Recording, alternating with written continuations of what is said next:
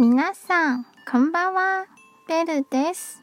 台北捷運の旅、万南線、甲牛水です。駅のすぐそばに、農村公園があります。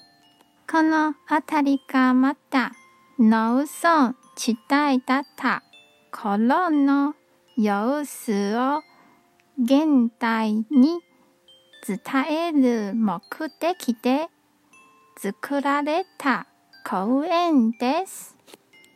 今ではあまり見られない伝統的な産後院、様式の建物や土地の神様にお祈りするための廟も保存されていますよ。今日も一日お疲れ様でした。